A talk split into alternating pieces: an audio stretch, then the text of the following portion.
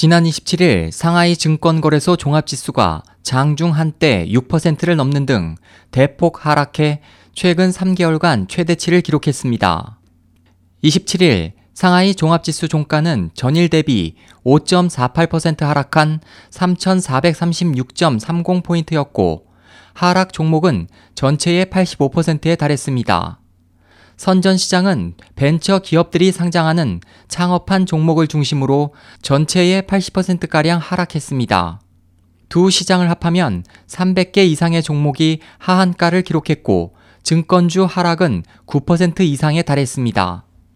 중국 팽배 신문은 이 같은 대폭락 원인을 네 가지로 꼽았습니다.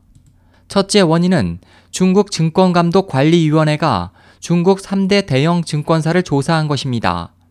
26일 밤 중신증권과 국신증권은 증감회로부터 증권사 감독관리 조례 위반 여부를 조사하겠다는 통보를 받았다고 밝혔고 해통증권도 같은 날 동일한 통보를 받은 것으로 알려졌습니다.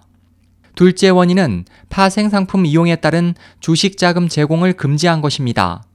중국 증권시보에 따르면 증감회는 주식 거래를 원하는 고객에게 증권사가 장외 시장에서 파생상품 거래를 통한 대출을 금지한다고 통지했습니다. 이번에 나온 다섯 개 금지령은 주로 주식 대출에 대한 권익 호환 업무에 대한 것으로 그 영향은 천억 위안 규모에 이른다고 알려졌습니다.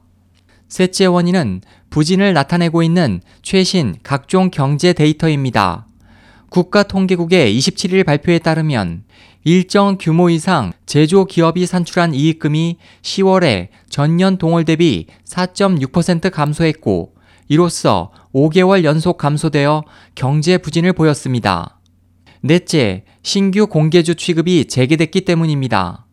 5개월간 중단된 신규 공개주 취급이 오늘 30일 재개되는데 신규 공개주로 흐르는 자금은 수만억 위안에 달할 것으로 추산됩니다.